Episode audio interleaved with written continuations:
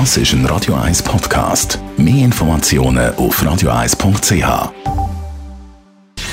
Gesundheit und Wissenschaft auf Radio 1. Unterstützt vom Kopfwehzentrum Irlande Zürich. www.kopfwww.ch wir haben in dieser Stunde schon mal über den berühmtesten Corona-Patient der Welt geredet und jetzt wird er nochmal Thema sein. Er hat nämlich an diesem Wochenende das gesagt. And now they say I'm immune. Now it used to be, it used to be that if you had it, you were immune for life, right? For life.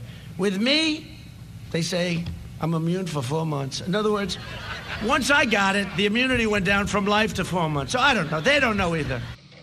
Ich traue mich fast nicht zu sagen, aber ein bisschen recht hat er, vor allem mit dem I don't know. Also, er weiß es nicht, ob er jetzt wirklich immun ist oder nicht ehrlich gesagt, man weiß es effektiv noch nicht so richtig. Das Imperial College in London hat aber gestern eine Studie veröffentlicht, wo sich genau mit der Immunität von gesunden Corona-Patienten in England befasst hat. Die Studie lädt Zweifel aufkommen an einer dauerhaften Immunität. Wie die Studie herausgefunden hat, haben die Antikörper in der britischen Bevölkerung im Sommer rasch abgenommen. Das deutet effektiv darauf hin, dass der Schutz nach einer Infektion nicht dauerhaft sei.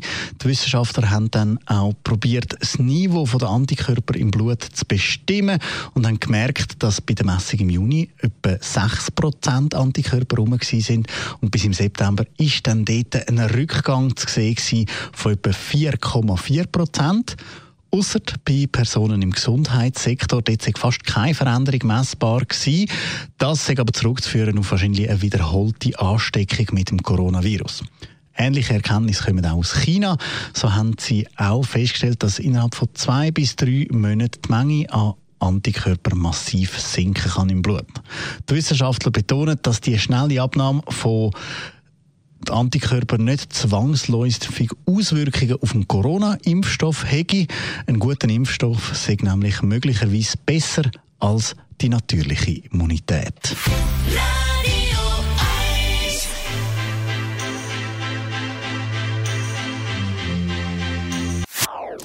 Das ist ein Radio 1 Podcast. Mehr Informationen auf radio1.ch.